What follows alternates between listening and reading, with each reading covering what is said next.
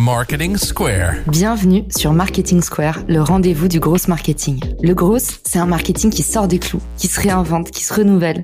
C'est aussi un mindset qui repose sur l'envie de se dépasser, de se détacher de ses opinions une bonne fois pour toutes et d'apprendre en continu. Si tu te reconnais dans cette description, que tu sois débutant ou expert, abonne-toi. Ce podcast va devenir ton meilleur allié. Imaginez un bouton qui transforme chaque prospect en rendez-vous. Voici comment ça marche.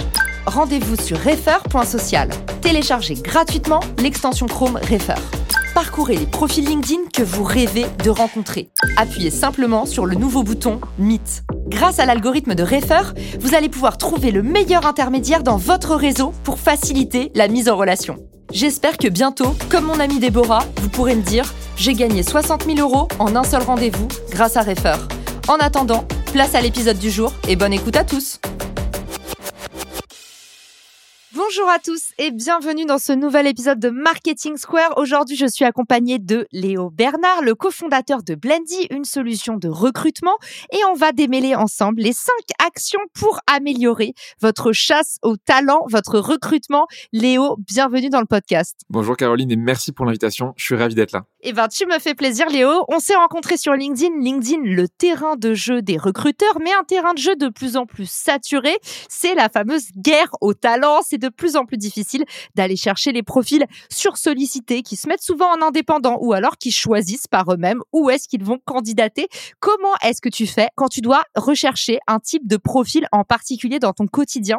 C'est quoi un peu euh, tes outils stars? Écoute, LinkedIn reste la base. Tu vois, moi j'aime souvent dire qu'on peut appliquer la loi de Pareto, que tu dois très bien connaître. Et en fait, avec 20% de ton temps, tu as 80% des résultats. Aujourd'hui, LinkedIn sert à ça. Il y a plein de gens qui disent aujourd'hui, ouais, tu peux aller chercher ailleurs que sur LinkedIn. Mais en fait, il y a tellement de gens. C'est 800 millions de personnes dans le monde. Je crois maintenant, ils ont passé les 900 millions, hein, si je me trompe pas. On est à 35 millions de personnes en France. Donc, il y a forcément la personne que tu cherches sur LinkedIn. Donc, ça reste la base. Après, on peut aller ailleurs, évidemment. Mais LinkedIn aujourd'hui reste une source majeure de recherche. Par contre, il faut savoir s'en servir. Effectivement, 930 millions, je crois, d'utilisateurs dans le monde, 25 millions en France, donc un terrain de jeu monumental. Il y a d'autres plateformes qui sont euh, également bien aimées des recruteurs. Est-ce que toi, tu utilises d'ailleurs les outils de recrutement de la suite LinkedIn ou est-ce qu'on n'en a pas forcément besoin? Alors ça dépend vraiment du type de boîte et du type de besoin. Moi j'ai toujours été fan d'utiliser le, minimum possible d'outils euh, payants. J'étais dans beaucoup de boîtes où on était un peu des pirates, on n'avait pas le choix, on n'avait pas de budget. Et du coup clairement avec le LinkedIn gratuit, même pas le Sales Navigator, tu vois, ou même pas le Recruiter Lite, tu peux faire déjà beaucoup de choses si tu sais bien s'en servir. Après évidemment un outil comme Sales Navigator ou Recruiter Lite est intéressant si tu veux aller plus loin. Et après les suites plus chères, moi je les recommande que pour vraiment les grands groupes qui ont des gros besoins de collaboration, vraiment des grands volumes. Mais pour le gros des boîtes aujourd'hui en France, ça suffit d'avoir uniquement un abonnement euh, premium classique. Ok, parfait. Et donc la méthode que tu vas nous présenter aujourd'hui, elle est accessible et abordable pour toutes les bourses. Qu'est-ce qu'on peut attendre comme résultat en utilisant ta méthode, Léo? C'est cinq astuces pour vraiment aller plus vite et être plus efficace dans son recrutement. Le résultat, c'est des meilleurs taux de retour et surtout des meilleurs taux de personnes qui sont intéressées. C'est ce qu'on cherche quand on chasse des gens, c'est qu'ils nous disent oui, j'ai envie de parler avec toi et éventuellement du coup de les recruter après. Aujourd'hui, avec les méthodes qu'on va partager là, on est à plus de 80% de taux de retour sur des profils classiques et plus de 50% de taux de retour sur des profils tech, ce qui sont des très hauts chiffres. Et surtout, du coup, on peut gagner du temps parce qu'en permanence, on s'organise et on optimise ce qu'on fait au quotidien. Eh ben, canon. Pour tous ceux qui en ont marre de se manger des portes, c'est parti pour la méthode en cinq actions. La parole est à toi, Léo. La première méthode, et souvent euh, ce qu'on oublie, c'est de vraiment comprendre sa cible. Je vais rien t'apprendre en parlant de persona. Du coup, on parle beaucoup en recrutement de ideal candidate profile, qui est du coup le candidat idéal. C'est pas en fait la personne qui euh, va postuler, mais c'est celle qui, pour toi, idéalement, sera celle que tu veux attirer. Et donc pour ça, comment tu fais? Tu peux chasser auprès de quatre types de personnes en particulier. Tu peux aller voir auprès des candidats et des candidates qui sont, ce qu'ils font, à ceux à qui tu parles au quotidien, qui vont t'aider à affiner. Tu peux aller voir auprès des leaders d'opinion sur LinkedIn.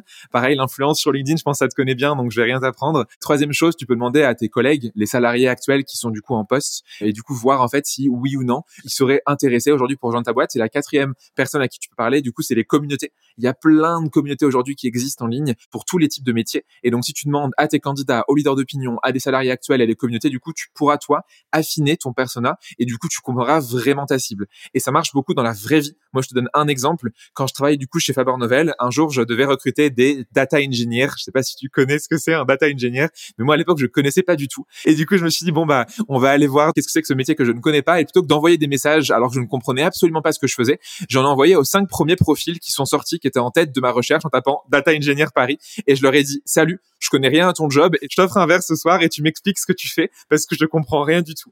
Et le soir même, du coup, j'ai pris un verre avec une personne qui m'a répondu sur les cinq. Et du coup, dès le je savais quel était le job. Je savais ce que lui, en tant que data engineer, il voulait que les recruteurs lui disent et aussi qu'ils ne lui disent pas et les raisons qui pourraient le faire bouger. Donc en fait, en demandant à des gens d'avoir une interaction humaine et sortir un peu de LinkedIn, bah du coup, j'en savais plus sur euh, ce métier. Donc première chose, c'est ça, c'est vraiment de comprendre sa cible au maximum, d'identifier son persona via ce qui est digital, mais aussi en présentiel. Et ce qui est difficile, c'est qu'en général, euh, on a tous des besoins de recrutement, j'ai l'impression, assez larges. En tout cas, on a toujours du mal à rétrécir un peu les fiches de poste. Est-ce que tu as des petits conseils à donner pour tous ceux qui sont en train de chercher un peu le mouton à cinq pattes? Alors évidemment, on sait tous qu'il n'existe pas, mais clairement, ce que tu dis là, c'est important. La définition du besoin en recrutement, c'est la base. Ça marchera ou pas en fonction de si on définit notre besoin, et pour ça, de poser plein plein de questions. Euh, souvent, c'est entre un recruteur ou un RH et entre du coup les managers qui vont recruter pour leurs équipes, et de vraiment de s'asseoir pendant un minimum une heure. Moi, souvent, je fais une heure et demie de kick-off. Et pendant du coup ce kick-off, qui est une réunion à, deux, à trois ou à quatre, s'il y a d'autres personnes qui sont intéressées, du coup, on va vraiment définir dans les moindres détails ce qu'on cherche et pas juste, ouais, je veux ça et ça et ça, diplômé HEC, cinq ans d'expérience, des gens qui sont intelligents, hein, n'est-ce pas? Non, du coup, tu as vraiment une liste de plein de questions, 30, 40 questions, et à la fin, tu as vraiment ton portrait robot de ta cible. Donc c'est la première méthode, c'est vraiment bien comprendre sa cible. Il y a d'ailleurs un truc que j'ai toujours trouvé contre-intuitif dans les boîtes, c'est que c'est les RH qui écrivent les fiches de poste parce que ça fait que c'est pas les gens du service qui sont directement sollicités en général ou qui les écrivent. Est-ce que c'est une bonne pratique de demander à la personne qui part du poste ou au manager ou à la personne en dessous de mettre en action leur intelligence collective pour écrire ensemble cette fiche de poste ou ça peut être mal reçu par les équipes? Ah bah évidemment, clairement, les annonces qui fonctionnent le plus, c'est celles qui du coup sont pensées à, quatre mains entre du coup les RH et les recruteurs qui au quotidien parlent aux candidats et du coup savent justement leurs attentes et entre du coup les opérationnels qui par contre connaissent vraiment leur métier et du coup tu peux par exemple avoir un template, euh, avoir des bases qui sont faites préparées par les équipes recrutement et RH. En revanche, à côté de ça, le fond va être fait par les opérationnels. Si c'est que les RH ou que les opérationnels, ça marchera pas. Que les opérationnels, ils vont être trop focus sur eux, leur métier, leur job et ils penseront pas à comment on peut être attractif et que les RH, ils seront trop loin justement du métier. Donc, étape numéro un, comprendre sa cible. Et tu nous as dit, bah, rédiger et penser à quatre mains. J'adore. C'est parti pour l'action numéro 2. Et justement, on en parlait, le fameux message. Ouais, l'action numéro 2, c'est vraiment les messages d'approche. Là, j'ai 10 éléments qui sont vraiment importants. Je vais t'expédier les cinq premiers parce qu'ils sont moins intéressants et faire un focus sur les cinq autres. Les cinq premiers, c'est un peu les basiques. Donc, typiquement, l'objet de ton message. Du coup, l'objet, il est très simple. Tu dis que tu veux recruter quelqu'un. C'est simple, pas de fioriture. Le deuxième, tu es direct dans ton approche. Tu vas pas passer par quatre chemins. Voilà, j'ai un job qui est ouvert. Est-ce que tu veux y aller? La troisième, c'est être aspirationnel, donner vraiment envie à ce que les gens, du coup, répondent et ensuite postulent. Le quatrième, c'est les objectifs qui sont chiffrés que tu vas aller donner. Et le cinquième, c'est un terme que tu dois bien aimer, qui est le FOMO, le Fear of Missing Out. Donc vraiment, tu dis un peu, mais attention, mais si dans deux semaines tu réponds pas, le job il passera à côté, j'aurais recruté quelqu'un d'autre. Ça, c'est un peu les cinq basiques, je dirais, que tu dois faire dans chaque message. Mais les cinq qui sont vraiment intéressants, c'est ce que je vais te dire là. Le premier, c'est l'hyper personnalisation. Ça, du coup, aujourd'hui, à l'heure où tout est automatisé, euh, tout est euh, growthisé, euh, tout est IAisé, c'est hyper intéressant de revenir aussi à ça. Et donc, dans des messages, là où tu feras la différence, c'est si t'es hyper personnel. Je te donne un exemple. Il y a deux semaines, je coachais une personne qui s'appelle Cody et qui du coup devait chercher des devs. on était sur Amsterdam et il y a une personne qui dans sa bio mettait qu'elle était fan de Donjons et Dragons parfait du coup pour faire une approche en disant est-ce que tu as aimé ou pas le film qui est sorti il y a pas longtemps? Moi je suis le maître du jeu j'ai envie de t'aider etc Deuxième chose, il y avait un candidat qui avait euh, Hades, qui est la photo d'un jeu vidéo, sur son bannière de couverture. Et du coup, bah, elle a reconnu que c'était ce jeu vidéo-là. Je lui ai dit, bah tiens, vas-y, euh, dis-lui euh, si tu connais ce jeu, lui aussi, fais-lui un message là-dessus. Et du coup, ton accroche, ta première phrase, on montre que tu as vraiment, vraiment creusé le profil. Ça, du coup, c'est hyper intéressant. Donc, première chose, l'hyper-personnalisation dans les messages, où vraiment on va faire cet effort de recherche pour que les gens se disent, ah ouais, ils ont vraiment creusé mon profil. Deuxième chose, c'est l'humour. Je trouve que le monde du travail souvent est trop boring pour ne pas en faire. Et même pour des grands groupes, même pour des PME, l'humour peut être utilisé évidemment. Si c'est pas de l'abus et que ça n'a pas à chaque ligne, ça marche. troisième chose qui manque dans les messages souvent et que moi je recommande à chaque fois, c'est les évolutions. Donc aujourd'hui, par exemple, Caroline, admettons, je te chasse pour un job de head of sales. Bah, je veux dire que demain, par exemple, tu pourras devenir euh, CRO de la boîte. Si tu arrives à faire ton boulot, tu pourras vraiment avoir une plus grosse équipe. donc en fait, si je te dis juste, OK, je te recrute pour ce job-là, c'est pas forcément intéressant. Par contre, si je t'explique que j'ai ce job-là, mais que demain, tu auras autre chose, là, du coup, tu donnes encore plus envie de répondre. Quatrième chose, c'est ce que j'appelle du coup les phrases pushback. Donc ça, tu l'as des fois dans les annonces d'emploi et je trouve ça assez intéressant. Mais ça va être la phrase où tu vas dire, Caroline, si demain t'aimes bien être euh, opérationnel, désolé, mais ce job-là, c'est que du management. Tu feras zéro opérationnel. Donc si t'as envie, toi, de rester les mains dans la pâte, les mains dans le cambouis, ça te plaira pas. Donc une phrase qui fera que les gens qui sont pas intéressés de même te diront non et t'auras pas besoin du coup de faire ça en entretien. Et la dernière chose, c'est le CTA, le fameux call to action que tu mets à la fin d'un message. Et là, du coup, tu es en train de réaliser peut-être que c'est la même chose qu'un message commercial, un message de recrutement, ou à la fin du coup de ton CTA, tu dis quelque chose de très simple, de peu engageant, comme est-ce que tu aurais 10 minutes demain ou après-demain pour en parler au téléphone et pas voici mon Calendly ou je vous laisse m'envoyer votre CV ainsi que la référence de quatre managers.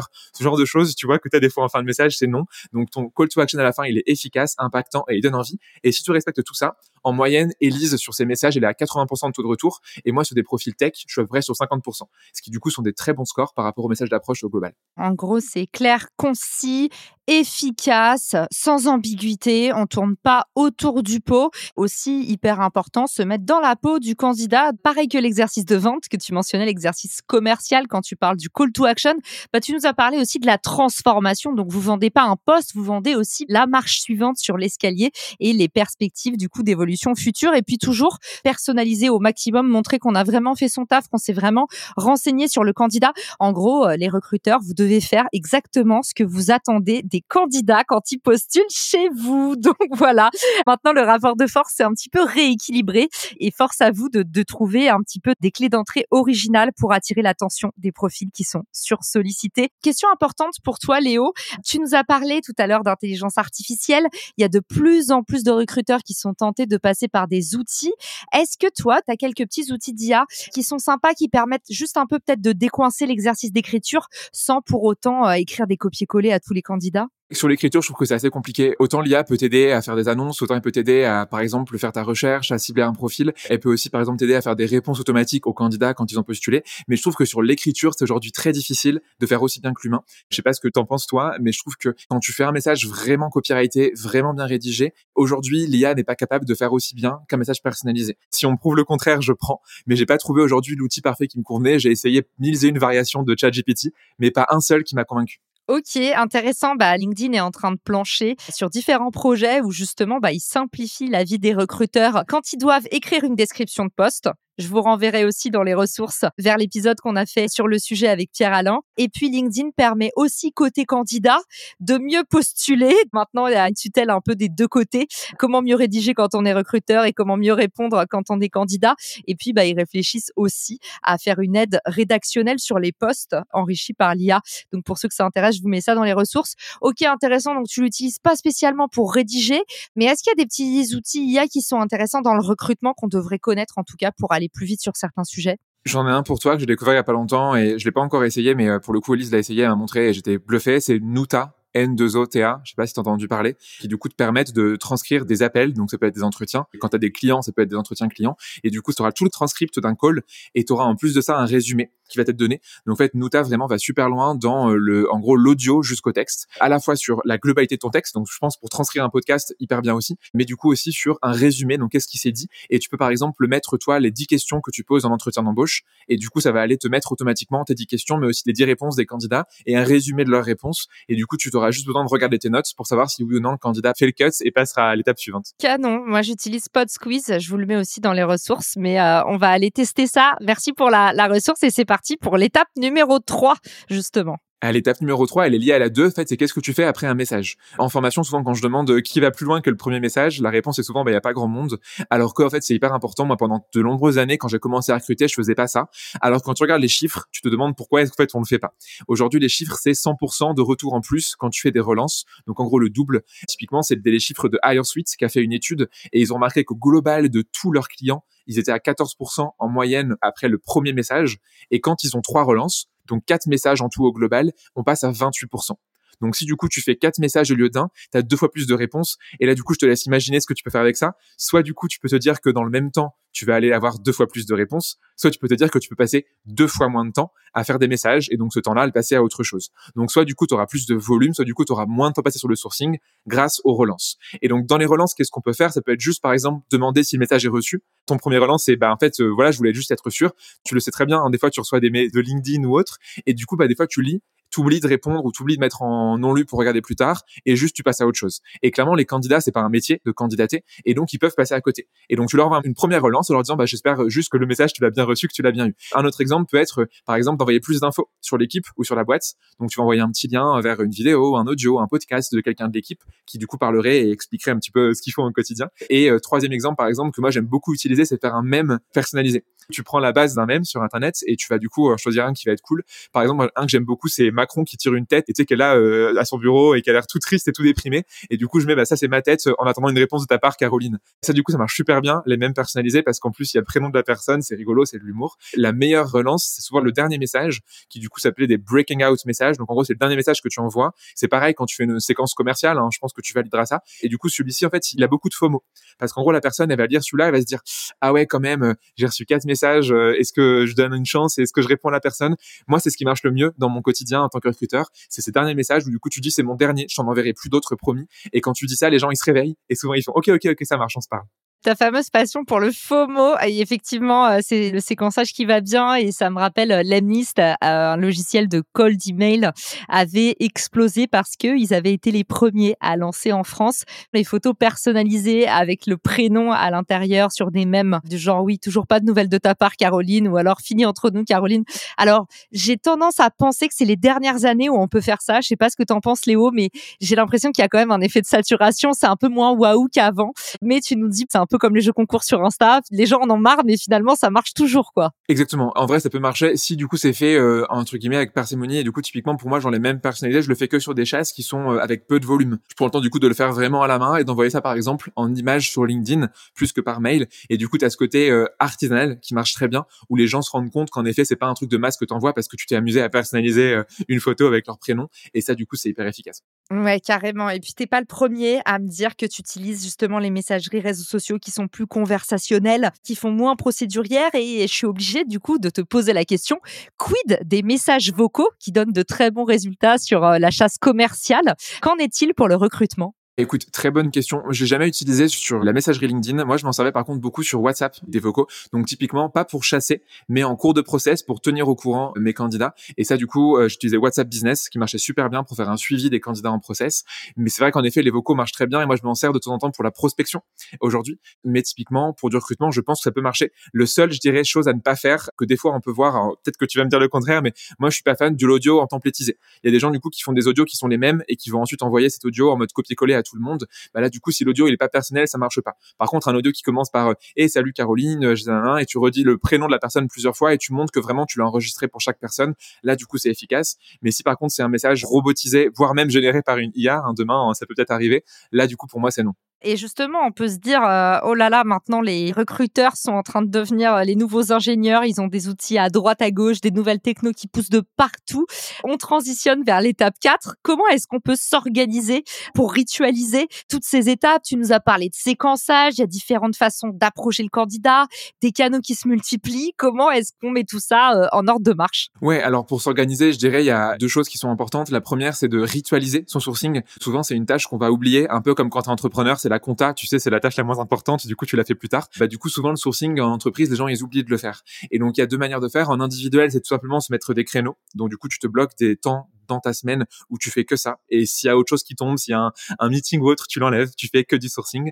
Et ce qui marche très bien, c'est de faire en collectif. Quand du coup, je travaillais chez Choco, il y avait les équipes de, de cold calling, donc toutes les équipes de SDR qui font les, les, premiers calls auprès des clients. Ils faisaient du cold calling ensemble. Et donc du coup, tu vois, ils appelaient des clients à plusieurs et ils donnaient des tips au fur et à mesure. Bah ça, tu vois, moi je trouvais ça, j'étais un peu jaloux. Pourquoi ils ont leur rituel et pas nous? Et du coup, on a mis en place chez Choco des sessions sourcing où du coup, les mardis et jeudis après-midi, pendant une heure et demie, on faisait de la chasse ensemble. Donc on avait en plus une équipe qui était répartie partout dans le monde, États-Unis, Allemagne, France, Espagne. Et du coup, on se regroupait pendant ces deux fois une heure et demie. On prenait le besoin d'une des personnes et pendant une heure et demie, on chassait ensemble. Donc coup, chacun, chacune avait son propre canal qu'il allait utiliser. Donc une personne allait être sur GitHub, une autre sur Twitter, une autre sur LinkedIn, une autre directement sur Google. Et à la fin, on combinait les résultats. Et donc c'était trop bien parce que un, on créait un moment d'équipe hyper agréable où on partageait nos galères entre recruteurs. Et deux, en fait, en termes de volume derrière, on générait facilement 150, 200 candidats par session d'une heure et demie au global à cinq cerveaux réunis. Et ça, du coup, c'est de l'or. Après, évidemment, fallait aller couper dedans parce qu'il y en a qui n'étaient pas forcément pertinents en termes de profil. Mais en ritualisant ensemble son sourcing, ça marche super bien. Et la deuxième chose qui marche vraiment bien pour organiser ça et en faire quelque chose qui fonctionne, c'est en faire un jeu. Moi, du coup, j'avais organisé, euh, encore une fois chez Choco, une sorte de compétition où euh, on avait 30 managers qui pendant une heure se sont battus. C'était un peu comme Colanta le truc où ils étaient en équipe et le but c'était de trouver un maximum de profils pertinents sur une heure. Et du coup au bout d'une heure, le but c'était de trouver notre futur DRH et figure-toi qu'on l'a recruté. Donc en une heure de jus de cerveau de 30 personnes à aller sur LinkedIn, à la fin, on a trouvé notre DRH qu'on a recruté dans la foulée. Et donc deux choses en faisant un rituel et donc en jouant en fait avec le sourcing qui souvent n'est pas apprécié par les recruteurs et par les recruteuses, mais aussi par les dirigeants et dirigeantes de boîtes hein, qui vont eux-mêmes faire la chasse très souvent. Bah, si on en fait un jeu et qu'on en fait un rituel, on est beaucoup plus efficace et organisé. Ouais, j'adore ce type de nouvelles initiatives. Moi, je me souviens à mon époque, ça me rajeunit pas de dire ça, mais ça faisait un peu grincer des dents parce qu'il y avait des boîtes, tu sais, qui organisaient des concours pour recruter. Et en gros, tu avais une espèce de compétition d'agence et à la clé, tu avais un stage, un CDD, un CDI. Et c'est vrai que sur le principe, ça dérangeait pas mal de personnes de se dire, waouh, tu gagnes un CDD, le monde du travail, il est vraiment hardcore. Déjà à l'époque, je trouvais que le fait de présenter l'expérience de recrutement comme un concours avec euh, de la créativité, avec l'évaluation de soft skills aussi. C'est finalement euh, ce qui est important euh, dans le monde du travail, c'est pas seulement les compétences, parce que ça, à la rigueur, c'est à la portée de tout le monde avec du travail et de l'expérience. C'est plutôt comment tu te comportes par rapport aux autres, comment tu es à l'aise avec l'exercice de collaboration, comment tu es capable d'apprendre et de prendre des nouvelles responsabilités. Et c'est ça qui fait aussi ta valeur dans l'entreprise. Donc, j'ai toujours trouvé ça intéressant et ça commençait à mon époque, même si c'était controversé, sous la forme justement de ces euh, jeux de recrutement et de ces concours. Et je suis trop contente. Ça reste encore un peu marginal, mais j'ai l'impression que ça se développe de plus en plus, surtout euh, en fait dans la partie justement euh, data qui fait beaucoup de hackathons, des choses comme ça. Ouais, clairement. Et en fait, tant que c'est en interne et que du coup ça fonctionne, tu vois, typiquement, les jeux, ça peut être dangereux quand tu fais ça auprès des candidats. Par exemple, tu dois connaître les assessment centers où tu vas voir, genre, par exemple, 10 candidats qui vont se battre pour le même job et qui vont venir la même journée. À la fin, il y a un CDI à la clé. Ça, non, c'est horrible, tu vois. Mais si c'est du coup un jeu, en fait, en interne et que ça n'a pas d'incidence sur l'externe, là, du coup, c'est génial. Et euh, du coup, tu peux jouer ensemble. Et plus, ça tisse des liens entre les gens de ton équipe. Donc, c'est beaucoup mieux de faire ça euh, en interne. Mais ouais, faut faire attention avec les jeux. Pas que justement, on finisse après sur les groupes un peu Facebook, tu sais, de, c'est quoi, flexibilisation du travail, ce genre de choses où on va dire, waouh, on gagne un CDI à la clé, ouh! Bah ouais, c'est vrai. Après, honnêtement, euh, moi, ça m'a jamais vraiment hyper choqué, mais je comprends complètement que ce soit clivant. Donc, toi, tu nous dis en fait les rituels et les outils parfaits pour mieux organiser son sourcing. Je suis obligée de te poser euh, évidemment la question. Qu'est-ce que tu penses de la cooptation, c'est-à-dire recruter via tes employés euh, existants? Est-ce que tu l'utilises? Est-ce que c'est facile, difficile? Est-ce que tu as des petites recettes à nous partager? La cooptation, ouais, c'est clairement un des meilleurs canaux d'acquisition parce que du coup, tu as déjà des gens qui sont qualifiés. Les gens qui sont cooptés, et je parle site d'une vraie cooptation, donc des gens qui connaissent vraiment les salariés en interne et pas de la fausse cooptation en mode ah ouais, j'ai trouvé ce mec-là sur LinkedIn, tiens, tu peux le recruter. La vraie cooptation, quand elle est bien faite, elle a un impact génial. On a des gens qui connaissent la boîte, qui connaissent les valeurs, qui connaissent la culture, qui savent grosso modo à quoi s'attendre et donc forcément, ça marche très bien en termes de stats. Quand j'étais chez Choco, par exemple, on était à un quart de notre recrutement via cooptation, donc 25%, ce qui est énorme. On a même eu un problème pendant un temps, c'est qu'on avait trop de cooptation. Et du coup, tu as trop de cooptation, tu as un peu ce côté clonage où tu as les gens qui viennent des mêmes écoles ou des mêmes milieux et du coup, c'est pas dingue pour la diversité et l'inclusion. Donc ça allait en fait en opposé avec notre objectif de D&I et donc on a réduit la cooptation et donc en fait, on imposait aux gens de faire un peu moins de cooptation, ce qui est le paradoxe ultime, mais quand elle est vraiment bien utilisée la cooptation, c'est un outil extraordinaire qui fonctionne super bien.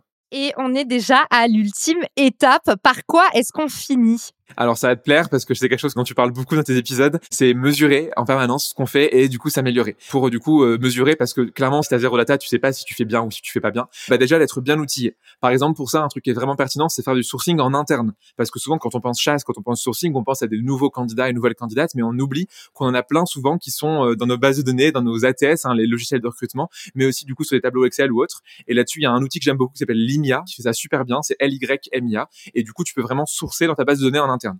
Deuxième chose, c'est des outils qui viennent vraiment organiser le sourcing au global. Un outil que j'aime beaucoup, moi, c'est HireSuite, qui permet de faire ça, où en fait, tu peux vraiment créer tes séquences, tes relances, tu peux faire un suivi tes campagnes, et surtout, tu peux comparer par équipe.